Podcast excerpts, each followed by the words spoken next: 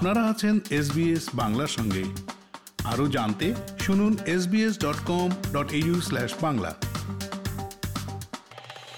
তথ্য প্রযুক্তির ক্রমবর্ধমান বিকাশের সঙ্গে ডিজিটাল নিরাপত্তার বিষয়ে সংশ্লিষ্টদের আরও বেশি নজর দেওয়ার নির্দেশ দিয়েছেন প্রধানমন্ত্রী শেখ হাসিনা।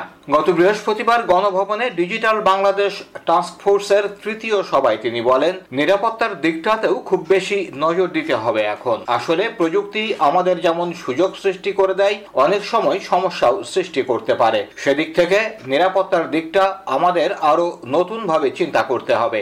এসব ক্ষেত্রে সুদূর প্রসারী চিন্তার পরামর্শ দিয়ে শেখ হাসিনা বলেন, প্রযুক্তির উৎকর্ষ প্রতিদিনই বাড়তে থাকবে, প্রতিদিনই নতুন নতুন চিন্তা আসবে। আমি এখন হয়তো ভাবছি এটা বোধহয় প্রযোজ্য, কিন্তু সেটা সামনে আরও যাবে। আমাদের সবসময় ওইভাবে মাথায় রাখতে হবে।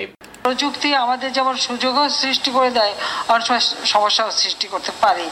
সেদিক থেকে আমাদের এই নিরাপত্তার দিকটা আরও নতুনভাবে চিন্তা করতে হবে। প্রযুক্তির উৎকর্ষতা প্রতিদিনই বাড়তে থাকবে।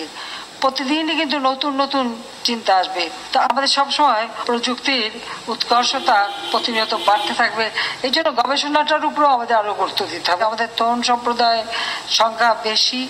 যে কারণে আমরা তাদেরকে উপযুক্ত করে যদি গড়ে তুলতে পারি, তাতে বাংলাদেশ, আমরা ডিজিটাল থেকে স্মার্টে যাব সেই সাথে সাথে আমাদের শিক্ষা দীক্ষা, শিল্প বাণিজ্য অর্থনৈতিক সব দিক থেকেই আমরা এগোতে পারব বলে আমি বিশ্বাস করি। গত বৃহস্পতিবার সরকারি ক্রয় সংক্রান্ত ও অর্থনৈতিক বিষয় সংক্রান্ত মন্ত্রিসভা কমিটির বৈঠক শেষে সংবাদ সম্মেলনে পদ্মা সেতু প্রসঙ্গে কথা বলেন অর্থমন্ত্রী। তিনি জানান, টোল আদায়ের মাধ্যমে পদ্মা সেতু নির্মাণে যাবতীয় ব্যয় তুলে আনার পাশাপাশি কিছু লাভের পরিকল্পনাও সরকারের রয়েছে। তিনি আরও বলেন, দেশের অবকাঠামো উন্নয়নে এ ধরনের নতুন নতুন প্রকল্প হাতে নিতেই এই পরিকল্পনা নেওয়া হয়েছে। পদ্মা সেতু চালু হতে দেরির প্রসঙ্গে তিনি বলেন, প্রধানমন্ত্রী বলেছেন, এবছরের শেষের দিকে হবে। আমরা প্রত্যাশা করছি, এবছরের শেষ নাগাদ এটি চালু করতে পারব।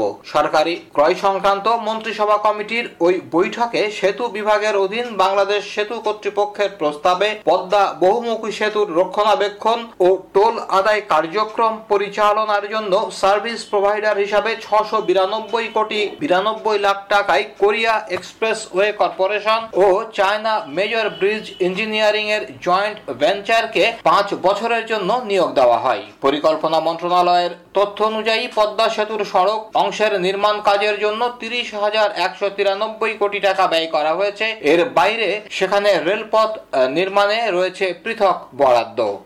আমরা প্রত্যাশা করে আছি যে এই বছরের শেষ নাগাদ আমরা করতে পারব। এটা আমাদের প্রত্যাশা যে আমাদের বছরটি শেষ হবে জুন মাসে।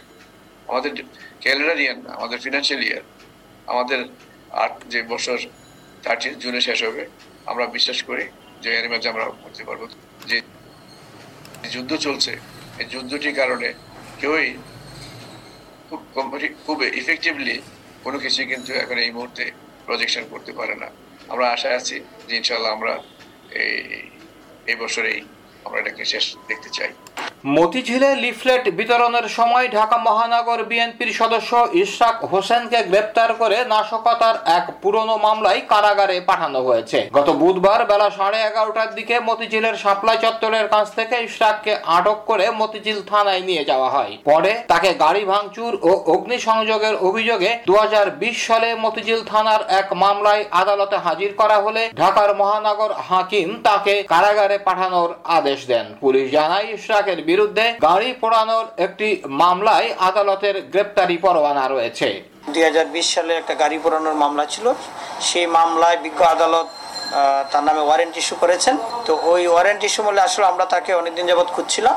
আজকে সে যখন মতিঝিল এলাকার ঘরোয়া হোটেলের সামনে তাকে পাওয়া যায় আমরা সেই ওয়ারেন্ট মূলে তাকে গ্রেপ্তার করেছেন গ্রেপ্তারের পর ইশরাক হোসেন তার কর্মীদের উদ্দেশ্যে বলেন পরিকল্পনা মাফিক আমাকে গ্রেফতার করেছে যাতে করে সামনের দিকে আন্দোলনকে জোরদার না করতে পারি।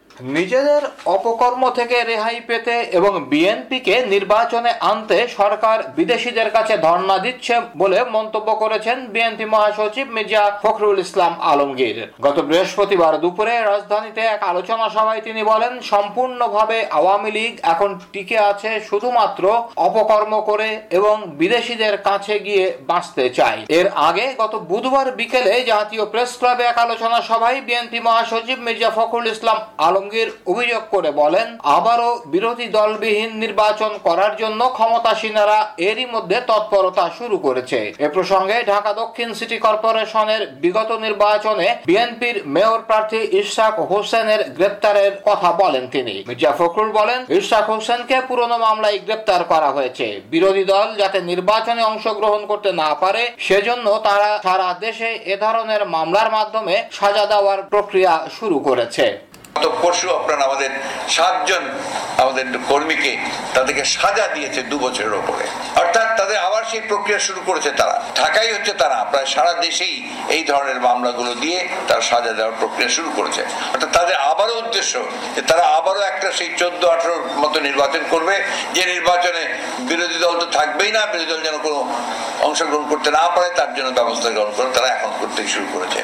সম্পদের তথ্য গোপনের মামলা বাতিলের আবেদন খারিজ করে হাইকোর্টের দেওয়া রায়ের বিরুদ্ধে তারেক রহমানের স্ত্রী জোবাইদা রহমান আপিল করার সুযোগ পাবেন কিনা সে সিদ্ধান্ত জানা যাবে আগামী তেরোই এপ্রিল। প্রধান বিচারপতি হাসান ফয়েজ সিদ্দিকের নেতৃত্বে সুপ্রিম কোর্টের আপিল বেঞ্চ বৃহস্পতিবার আদেশের এই দিন ঠিক করে দেন। বিএনপি চেয়ারপারসন খালেদা জিয়ার বড় ছেলে তারেক রহমান, তার স্ত্রী জোবাইদা রহমান ও শাশুড়ি সৈয়দা ইকবাল মান্দ বানুর বিরুদ্ধে চার কোটি একাশি লাখ তিপ্পান্ন হাজার পাঁচশো একষট্টি কোটি টাকার সম্পদের তথ্য গোপন ও মিথ্যা তথ্য দেওয়ার অভিযোগে দু সালের ছাব্বিশ সেপ্টেম্বর কাফরুল থানায় এই মামলা করে দুদক। গত বছরের এক এপ্রিল জোবাইদা রহমানের আপিলের শুনানি শেষে আদেশের জন্য আট এপ্রিল দিন রেখেছিল আপিল বিভাগ। কিন্তু মহামারীর মধ্যে আদালতের কার্যক্রম সীমিত হয়ে গেলে সেই আদেশ আর হয়নি। অর্থনৈতিক সংকটে থাকা শ্রীলঙ্কার মতো পরিস্থিতিতে বাংলাদেশও পড়তে পারে বলে আশঙ্কা প্রকাশ করেছেন সংসদের বিরোধী দলীয় উপনেতা